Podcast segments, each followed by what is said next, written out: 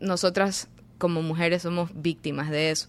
Las personas que tienen que erradicar eso son ellos. O sea, lo único que podemos hacer nosotros es dar el mensaje de que esto nos molesta y esto no está bien, pero no tenemos la, la obligación de educarlos y tratar de reformarlos, como que vamos a llevarte al colegio a enseñarte cómo tienes que tratar bien a una mujer, porque no, eso no, no es nuestro trabajo y lo que nosotros tenemos que hacer es apoyarnos en la una en la otra de como no tenemos que dejar que esas cosas nos afecten.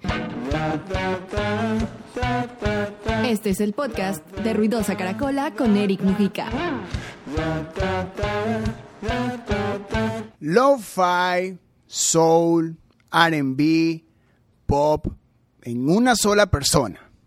Persona que no se ha encargado de parar para nada, sorprendiéndonos una y otra y otra vez que sale un sencillo nuevo. Me refiero a Chloe Silva que está en el podcast de Ruidosa Caracola. Chloe, bienvenida. Muchísimas gracias por tenerme aquí de nuevo. En serio, estoy súper feliz de estar aquí. Por fin presente. Sí. Porque la última vez estuvimos... Eh, sí, fue por Zoom. Ajá, y fue con José también. También. Sí, con, sí, sí, sí, Con Rosero, quien es tu productor y que ya parece, es como tu brazo derecho. Sí, es mi hermano, es mi familia, es todo, sí. A, medida que, que, va, que va creciendo tu carrera, también va creciendo eh, la carrera de, de, Rosero, no solo como músico, sino que también como productor. Sí, muchísimo, sí, eso ha sido increíble, verlo crecer y ver como todas las personas tomándolo como un productor de, como de nombre, así, aquí en Ecuador. O sea, para mí eso ha sido increíble, sí. No, no has parado, no ha habido un momento como que uno siente que te tomaste un tiempo libre, no ha habido un momento en el que alguien dice, ah, creo que Chloe ya se tomó las vacaciones que se merece, pero siempre sale algo nuevo, siempre estás proponiendo y proponiéndote algo nuevo. Eh, ¿Cómo tú ves ah, el, en este momento para ti eh, tu lugar en la escena? O sea, siento que eh, desde que empecé hasta ahorita hay como esto de que siento que estoy escalando constantemente, pero al mismo tiempo siento como que yo me, esfuerzo demasiado a hacer lo que más pueda. Entonces es increíble porque siento, siento eso, o sea, siento que estoy en esa posición que cuando empecé nunca pensé que iba a estar.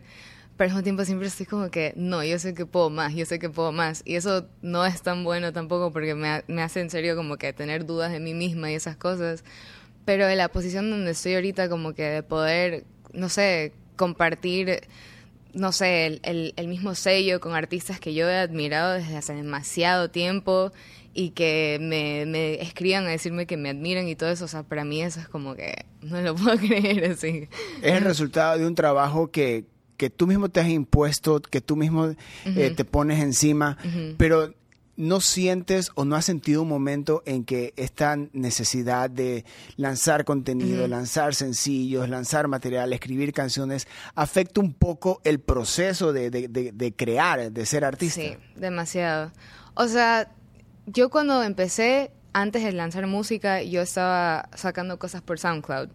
Entonces, eso era en el tiempo de que recién estaba pensando a tocar piano, no sabía nada de piano, estaba aprendiendo sobre teoría, teoría musical y subía como que un minuto de yo cantando en el baño, así, y le ponía más reverb y eso era lo que yo subía. Y para mí eso era como que la cosa más normal del mundo. Y ahora todo tiene que ser como súper estratégico, es como que no puedo solo hacer eso y subirlo y decir como que ya, ya está, porque después como que en un futuro la gente puede ver eso como que, ah, la man no lo toma en serio, así, o sea, en mi cabeza. Pero extraño full ese tiempo donde yo subía cosas a SoundCloud porque hacía covers, así como que todas esas cosas que yo lo tomaba como algo que yo amaba hacer y me, y me salía la, la creatividad súper rápido, o sea, súper, súper rápido. Y ahorita cuando hago música es como que, no, porque ¿qué van a pensar si lo lanzo? Y esto suena muy diferente a lo que he estado haciendo antes. Y todos esos prejuicios que puedes tener así en el camino. Entonces sí siento que es, un car es, es una carga súper grande, pero al mismo tiempo es como que es lo que viene con ser una persona, o sea, pública y encima ser un artista, así como que es difícil siempre estar eh, enamorada todo el tiempo de lo que haces, porque es, ajá. Una vez que lanzas un sencillo, eh, yo creo que eh, envuelve la, efervescencia de, ay, salió, qué, cool, la, gente está escuchando esto que, que vengo trabajando meses, semanas, que ya cuando sale para ti puede ser, esta puede ser la décima, veintiava vez que escucho esta canción. Sí. Ya para cuando para alguien es la primera vez. Claro. Esa, ese momento del post lanzamiento, tú lo disfrutas, lo analizas, ¿cómo, cómo, es, cómo es tu momento de que has tenido tantos lanzamientos y has tenido, o, cómo es tu proceso del post lanzamiento? O sea, creo que lo que más me beneficia después de sacar algo es no escuchar el tema.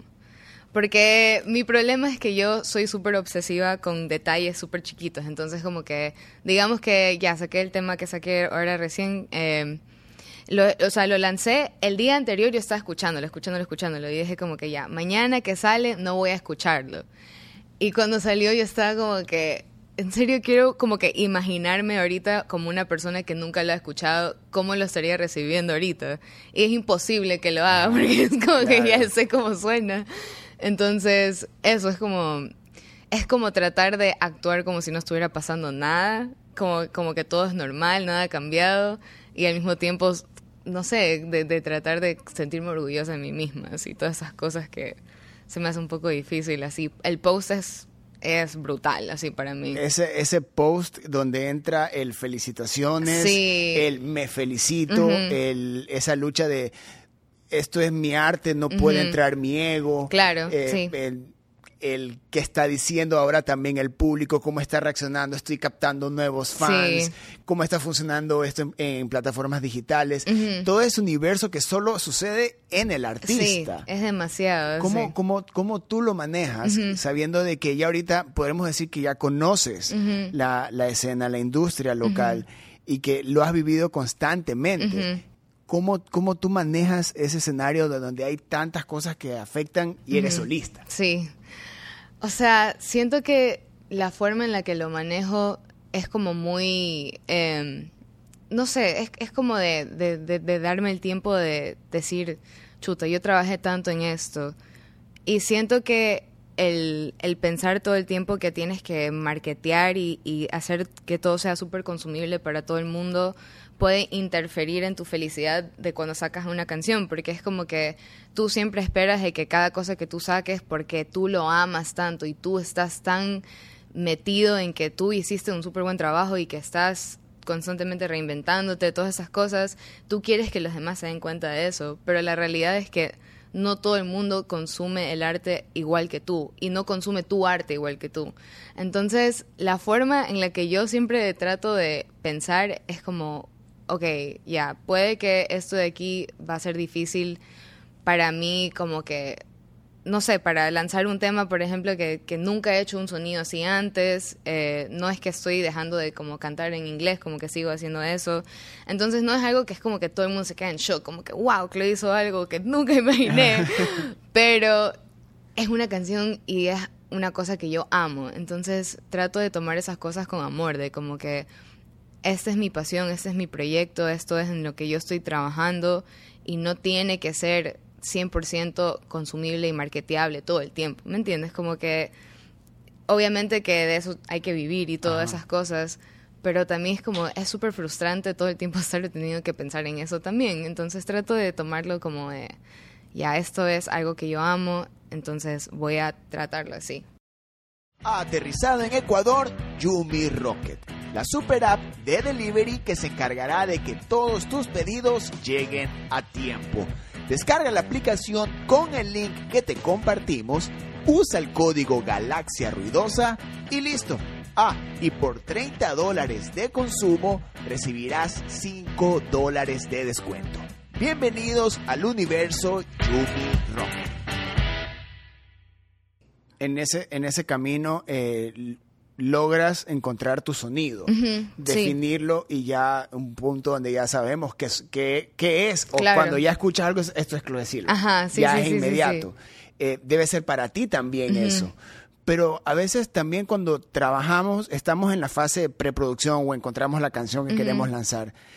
Eh, para ti es, esto suena muy a mí cómo hago que esto salga un poco de la zona de confort que, que, tú mismo creas como artista. El, ese proceso y que también tienes tu mismo productor, se conocen como personas también. Yo creo que también, eh, Rosero, eh, tienen un puntazo los dos porque aparte esos son amigos. Y yo creo que eso como al momento de eh, una parte del, del, productor, creo que es como esa parte psicológica que logra el productor que es muy interesante también. Pero para ti cuando tú llegas con una canción al productor, buscan cómo ¿Cuál es el, eh, que esta canción es el siguiente paso eh, artístico o, el siguiente paso comercial del, del producto, de la propuesta? Sí, sí, o sea, ahorita estoy en, en fase de como escribir y terminar mi primer disco eh, y estoy como en eso de, bueno, los dos, de, de como que nos estamos proponiendo cosas súper bizarras, como que nunca nos habíamos, nunca como que proyectado hacer algo así. Entonces, por ejemplo, como que tengo un tema que se supone que va a salir de aquí un tiempo, que en serio no sé cómo salió, solamente le dije a José como que, ¿qué pasa si tratamos de mezclar algo con, de lo que yo hago con algún ritmo de reggaetón? ¿Y qué puede salir de ahí? en, serio como que es súper como experimental porque no el tema no se centra solamente en ser eso y es como que lo que yo le estaba diciendo, lo que José me estaba diciendo a mí, y lo que yo también pienso es como que si vamos a hacer esto, tenemos que hacerlo con respeto, ya como que tenemos que no tratar de adueñarnos del género y como que ya lo voy a hacer triple de Silva, sino como que lo voy en serio a hacer y como salga tiene que salir, o sea, no tratar de como de ya, pero cómo hago que esto sea más original y todo eso como que no sé, tratar de montarla, si así decirlo ya. Sino como que de verdad quiero tratar de recrear esto y hacerlo y, que suene increíble. Y hemos estado experimentando full en eso. Eh, hay un montón de cosas que estoy trabajando ahorita que de verdad soy yo tratando de salir de mi caja y de, y de mi este de como no, porque si hago algo diferente, después como que todo el mundo ya me relaciona con esto y después no van a... Es, son esas cosas que yo siento que sí me jalan mucho para atrás porque es como mi zona de confort y yo siempre estoy como que en eso, de, necesito estar cómoda haciendo mi arte. Todo el tiempo tengo que estar cómoda. Pero no siempre es bacán, porque después te pones a escuchar como todos estos otros artistas que yo admiro, que hacen 10.000 cosas diferentes, pero lo hacen a su forma y suena increíble. Entonces estoy en eso, de como quiero trabajar en eso, de no tener que siempre meter, o sea, como que quiero experimentar, pero lo termino haciendo exactamente igual, así. Entonces, e, en eso estamos ahorita los dos, entonces, nos está saliendo ahorita súper bien. Entonces... Esa es la parte artística, pero cómo tú trabajas como persona, el hecho de que vas a presentar algo distinto. A veces, cuando estás en, en, en, la, en la en la soledad o en tu cuarto o en el lugar que tú usas para componer, te emocionas por el hecho de que encontraste algo nuevo. Sí. Ya que encontraste ese nuevo acorde, ese nuevo arreglo, te influenciaste por algo nuevo que escuchaste. Eh, y eso entra en tus, en tu, tratas de meterlo en tu sonido. Logras eso, te emocionas, pero cuando vas al proceso de esto lo va a escuchar mi manager, mi productor, eh, músicos, eh, gente con la que involucro en el proyecto también, y ese, ese salto es psicológicamente, por más que sean de un segundo, sí. es, es, es duro. Sí. Ya puede ser como, como, qué bacán, estoy haciendo algo nuevo del que siento que todos van a participar y, van a darle el positivo a esto. Pero como también puedo recibir el, por ahora no hagas esto porque esto no eres tú. Claro. Tú, en, en el momento de, tú proponer algo, porque en tu sencillo siempre hay una propuesta cómo tú trabajas eso, cómo tú como, como, como, como mujer, como ser humano, como persona, cómo trabajas esa parte. O sea, eso como que viene full de la confianza, creo yo, de como tener confianza en, que lo que estás haciendo va a salir bien. Porque, o sea, es lo que te digo, como que esto de aquí, de, de, querer salir de la caja y dejar de como que tratar de hacer lo mismo, también tiene mucho que ver con lo que esperan los demás de ti. Entonces, yo como que siento que cuando empecé a hacer mi proyecto tenía una idea muy fija de lo que quería hacer y ahorita eso ha cambiado un montón. Y es como que ya, ok, no han pasado muchos, muchos años así, como que solo empecé en 2020, así como que... Y ahorita, no sé, solo siento que las influencias, cómo yo me veo, cómo yo percibo las cosas que están pasando a mi alrededor, el hecho que me vine a vivir aquí a Guayaquil, como que el cambio de ambiente, todas esas cosas influyen demasiado y yo no sabía que eso podía pasar, como que yo pasaba en mi cuarto encerrada todo el tiempo por la pandemia y de, de la nada como que siempre estar activa haciendo cosas y todo esto no sé, yo me doy cuenta de que las experiencias y todas esas cosas que me estaban haciendo falta, ahorita las tengo y eso me está ayudando a mejorar y a entender un poco más cuál es mi sonido.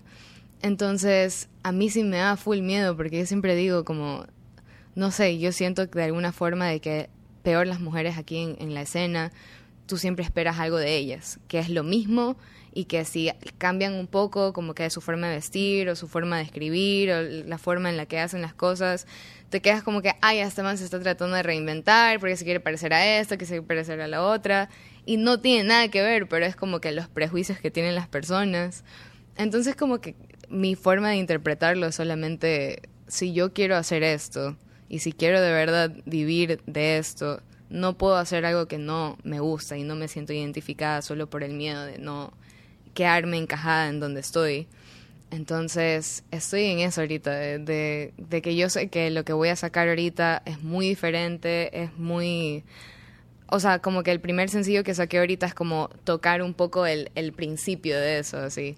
Y el resto es como, chuta, o sea, todavía tengo demos y todo está como muy sin resolver, pero todo tiene una cosa como que muy distinta a lo que he estado haciendo. Entonces, ajá, eso normalmente solo lo que, lo que hace José o lo que hace mi, mi, mi, mi sello, o sea, mi manager y todo, es como de aceptación, o sea, siempre, en serio nunca he sentido que alguien que esté trabajando conmigo me diga, no, no hagas eso porque no sabes lo que van a pensar, sino que es como que no te pongas límites, tú sabes que tú puedes, así como que deja de pensar que no cantas bien en español, que eso no tiene sentido, cosas que yo tengo en mi cabeza repitiéndose pero no tienen así, entonces me ayudan a aterrizar, entonces, ajá, eso estoy. Bueno, si es para, para ayudar en algo, tú tienes una de las mejores voces que tiene la escena.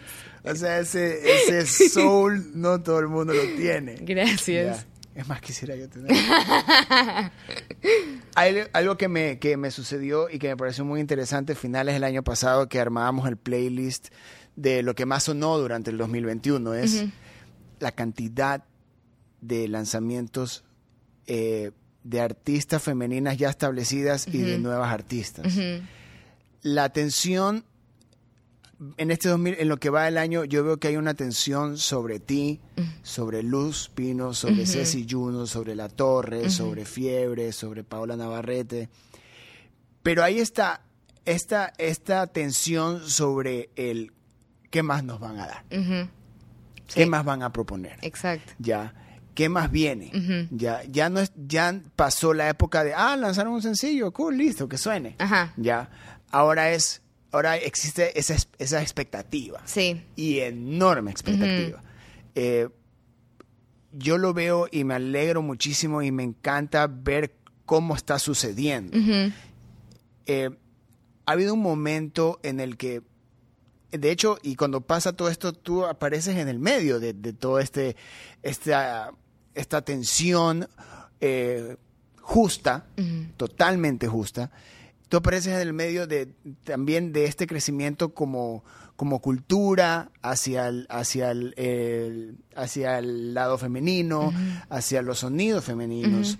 Eh, tú, en tu manera de, exponer tu arte y también tu personalidad como artista, eh, ¿qué tanto existe esto de soy una mujer en la escena, estoy representando algo que está creciendo? Yo siento que eso está súper en mí, así todo el tiempo. O sea, siento que, de, o sea, de verdad la representación es súper importante. Y también el hecho de poder traer algo más allá de solamente el sonido que estás como que sacando. Siento que, o sea, ahorita en, en, como, cómo quiero verme en trip de imagen, en trip de, O sea, todo lo que tiene que ver con artes visuales y todo, estoy tratando de combinar esas dos cosas un montón y lo estoy haciendo porque tengo amigos y un equipo increíble que me está ayudando y sigo con esta cosa de que tengo desde el principio de como, yo en serio con los recursos que tenga, estoy tratando de hacer algo que yo amo. Y hay mucha gente que tiene este, esta cosa de, si yo no tengo esta cantidad de presupuesto, si no tengo este dinero, si no tengo esto y lo otro, obviamente eso es súper importante y ayuda, pero eso no tiene que limitarte a dejar de querer hacer algo, como en, en, sentido de, música o de, o de artes visuales, cualquier cosa. O sea, de verdad, ahorita como que estoy dándome cuenta de un montón de eso, de, de, cuánta gente está dispuesta a ayudar si de verdad les gusta tu proyecto. Y yo cuando empecé a sacar música, había un montón de chicos, así como personas de, 16, 17 años, que me escribían y me decían como que, oye, ¿y cómo haces esto? ¿Y cómo le haces lo otro? Porque yo leí que tú no grabas en ningún estudio, sino que haces eso, ¿con qué lo haces? Y así. Y yo como que compartirles mi experiencia y decir cómo yo hago las cosas y darme cuenta después de un tiempo que me mandan una canción y me dicen como que, mira, subí esto hoy, en serio, gracias, como que me inspiraste un montón. Eso para mí es todo, así es, es todo, porque yo tenía esos prejuicios de que, mira, yo no tengo esta cantidad de dinero, yo no tengo esta cantidad de, de no sé, de presupuesto para hacer un video musical increíble, o sea, pero ahorita estoy dándome cuenta de eso, o sea, de, de toda la gente que de verdad quiere trabajar conmigo porque les gusta mucho lo que yo hago. Entonces, yo siento que eso inspira un montón también para las otras personas cuando se den cuenta de como, mira, yo también quiero hacer esto, también quiero hacerlo en el estilo que, o sea, como hacer algo RB, como que, no sé, Neo Soul, todos estos géneros que tal vez estamos un poco, no estamos como que haciendo eso mucho aquí en, en, en Latinoamérica. Em, y quiero hacerlo y quiero y quiero de verdad quiero dejar de como pensar de que no tengo que hacer esto porque esto es lo que suena entonces, en, en esa parte, de verdad siento que, no sé, es es súper importante para mí dar, dar ese, esa, esa luz a, a esa parte de, de, hacer música. De, siempre esperan que tú hagas algo que se vea increíble y que, y que tengas así como que un presupuesto enorme para hacer tus cosas. Y la verdad es que, o sea, obviamente la plata ayuda, pero, pero cuando tienes así como gente que verdad cree en tu proyecto. Ajá, Pero tú también eres, eres parte de, del ejemplo de la recursividad, ¿no? Mm, y cuando la recursividad funciona.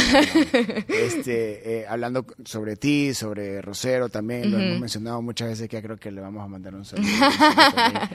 eh, y yo, yo tengo eh, amigos contemporáneos que, que tienen como que esta disputa mm, de eh, cómo hacen música y no se meten a un estudio. Ya, yo soy esa generación de que hay que entrar a un estudio de grabación a hacer una canción.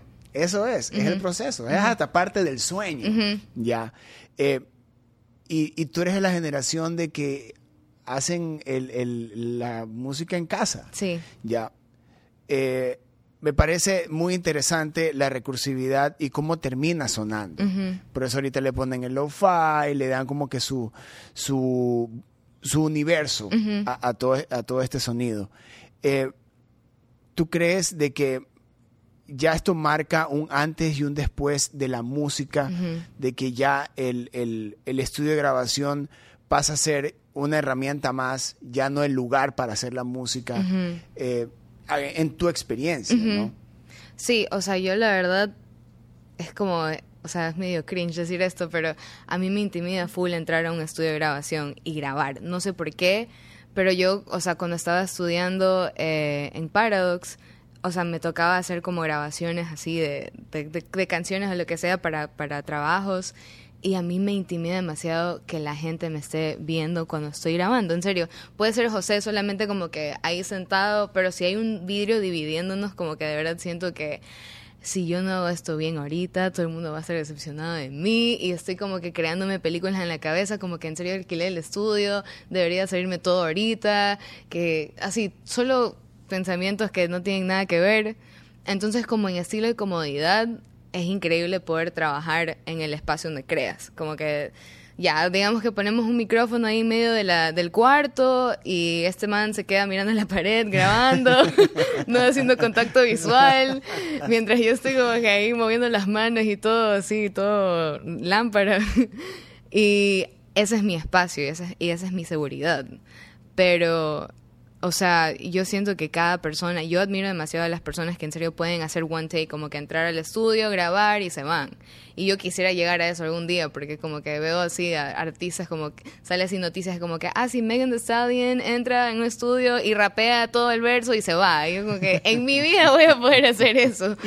Pero yo creo que lo que, lo que funciona más para que en serio suene eso de la profundidad y, como que el, y el, todo eso que tú quieres emanar, tienes que hacerlo en un lugar donde tú te sientas cómodo. O sea, si no te sientes cómodo y sientes que no puedes como que dar ese vibe que tú quieres dar y que quieres que los demás sientan, no vas a poder como que lograrlo si no estás cómodo. Entonces, para mí es eso, como que prefiero la comodidad sobre la calidad, por así decirlo, porque igual no siento que nos, que nos que suena mal, o sea, siento que solamente es tu sonido. Ajá, sí, es como que si ya aceptaste de que, de que puedes trabajar mejor en un lugar, tienes que aceptar lo que viene con eso. Claro, o sea, ahí, eh, es subjetivo, ¿no?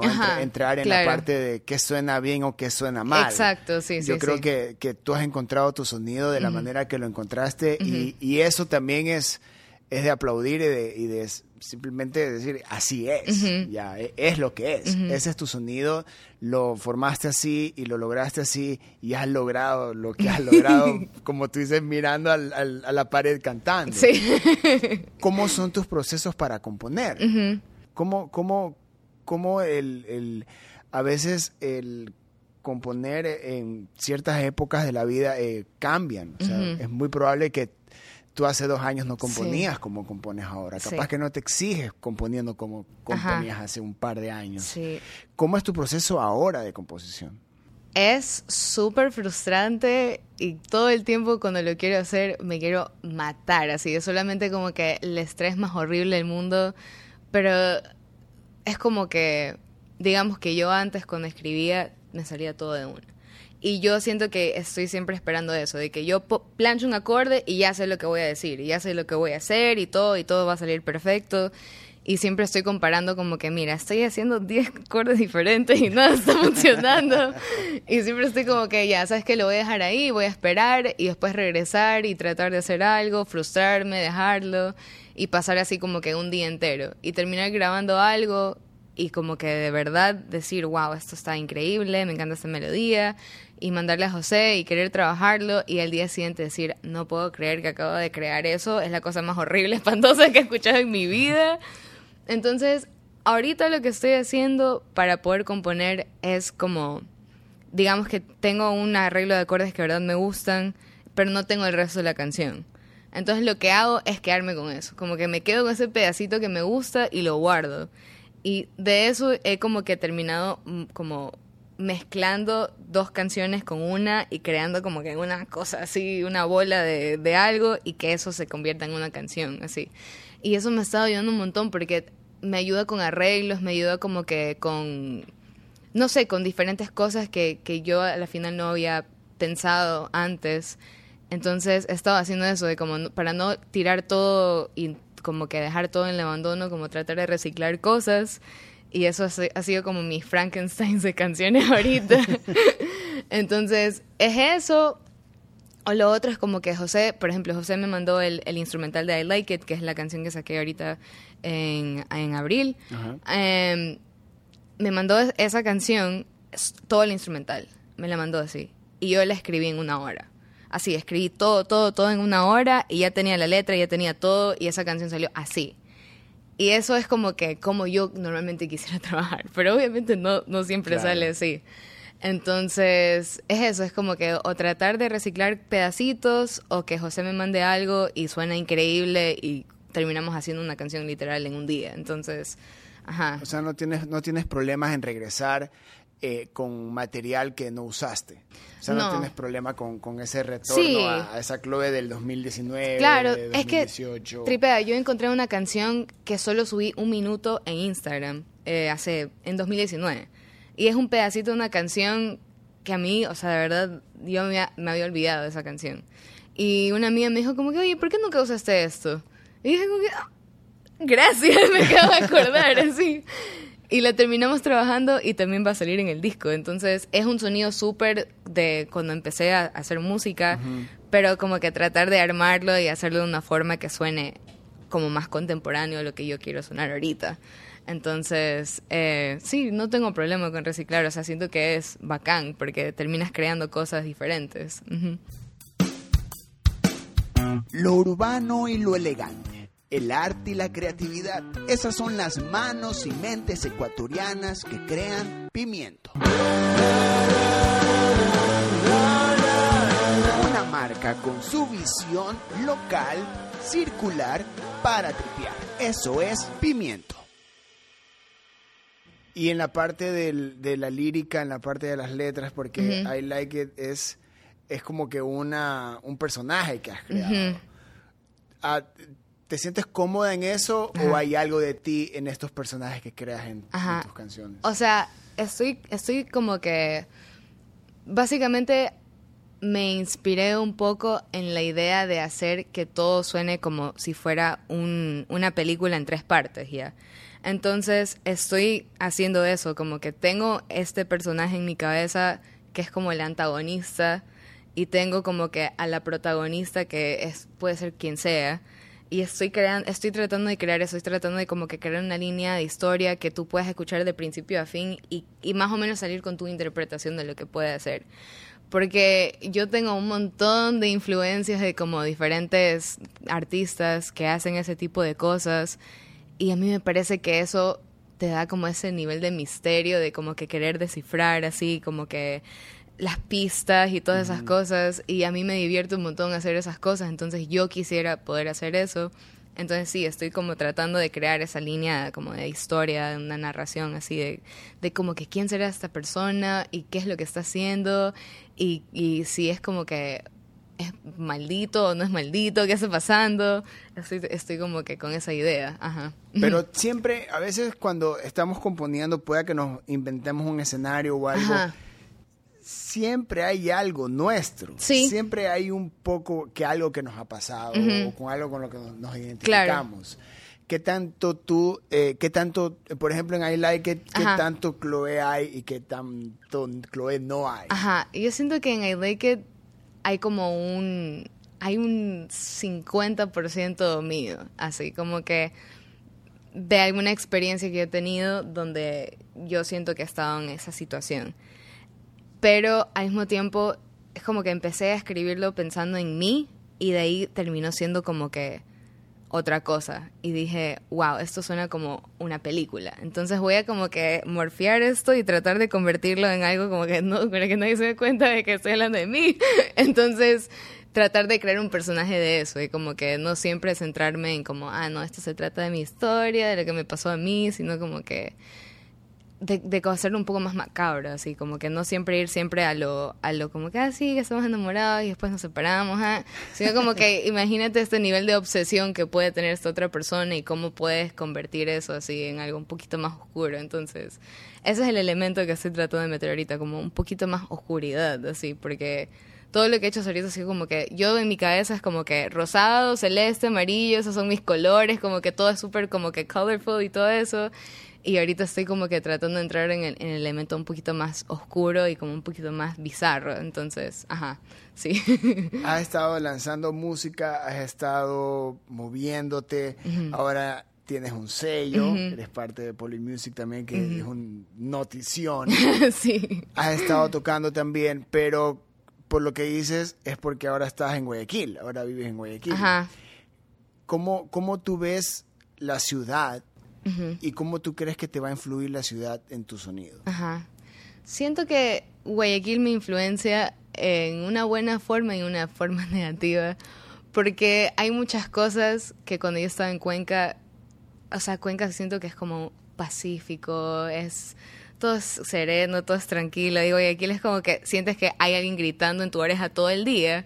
Entonces, como que pasar de una cosa a otra cosa, sí siento que te impacta un poco, porque es como que la frustración que viene con vivir en la ciudad, el hecho que las cosas son como que un poquito más caras, el hecho que estoy independizada por primera vez en mi vida, como que nunca he vivido sola, entonces esas cosas ahí yo siento que estoy constantemente batallando eso Y eso me ayuda full a escribir también, porque digo como que, wow, estoy viviendo esta situación que nunca he vivido y el hecho que estoy cerca de mis amigos y todas esas cosas como que sí siento que me impacta de una forma positiva, pero un poco negativa porque sí es un poco frustrante a veces vivir aquí, pero sí, sí, sí, sí siento que me impacta, ajá, sí, sí me ayuda también.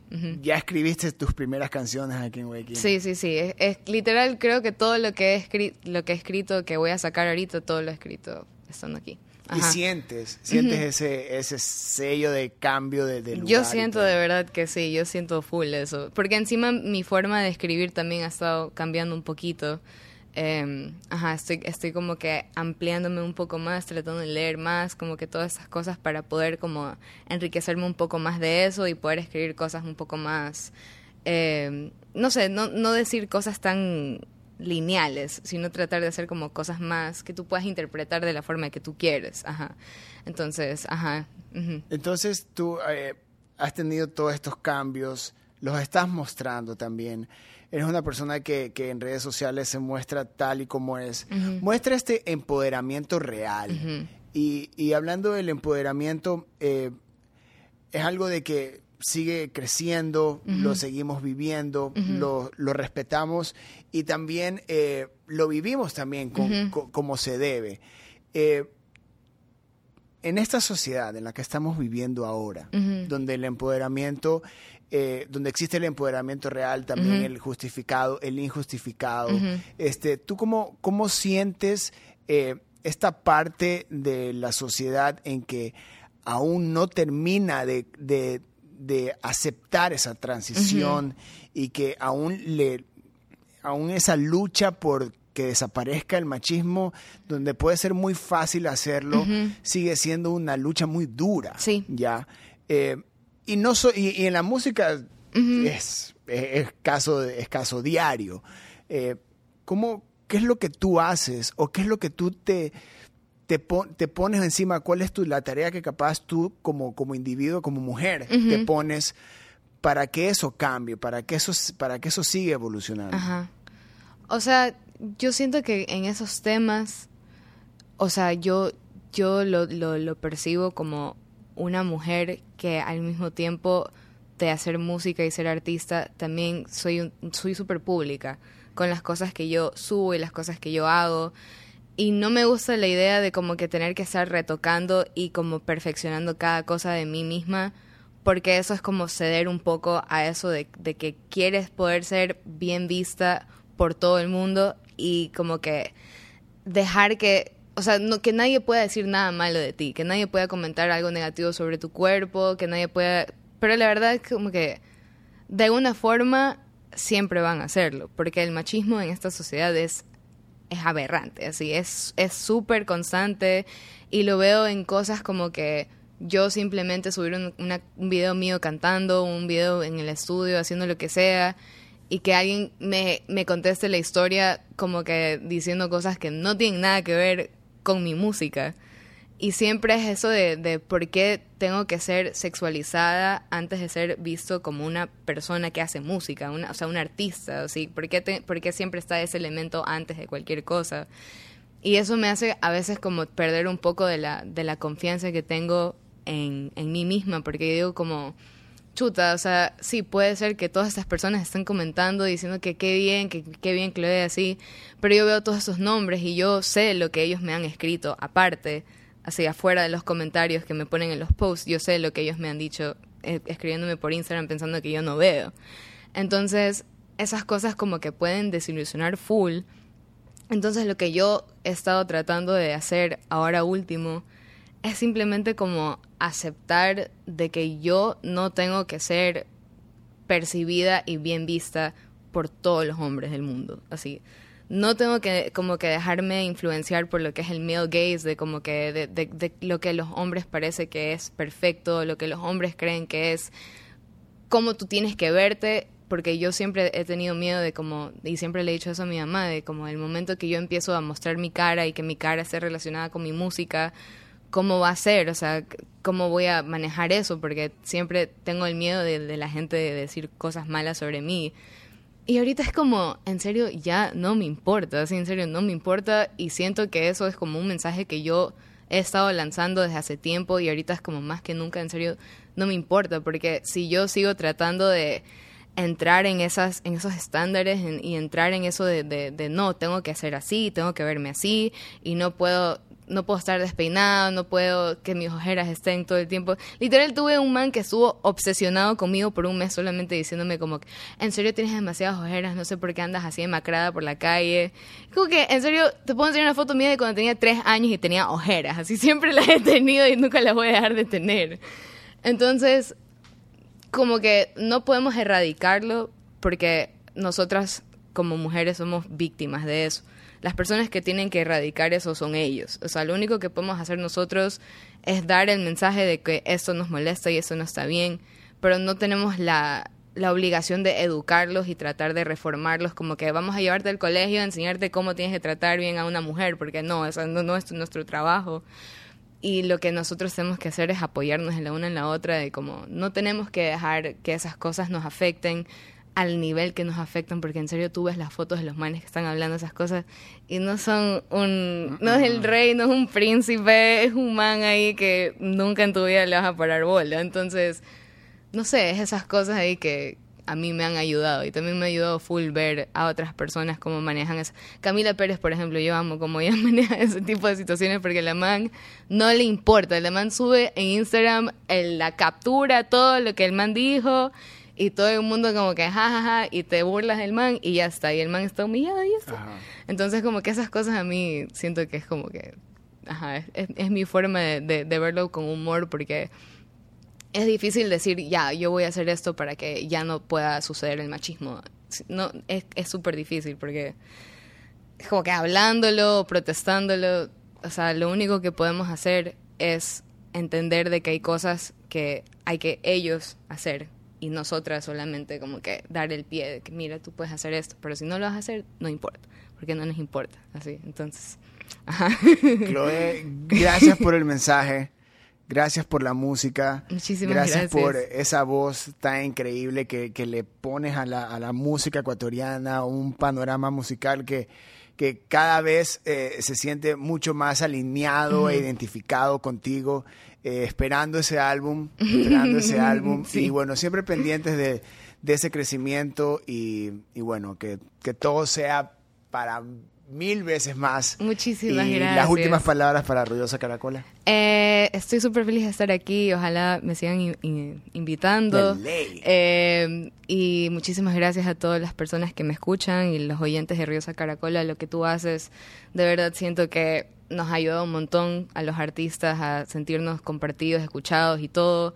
Entonces ojalá sigan con eso porque de verdad es increíble y nada, muchísimas gracias. Ahí estaba Chloe Silva en otro episodio en la cuarta temporada del podcast de Ruidosa Caracola. Yo soy Eric Mujica. Adiós.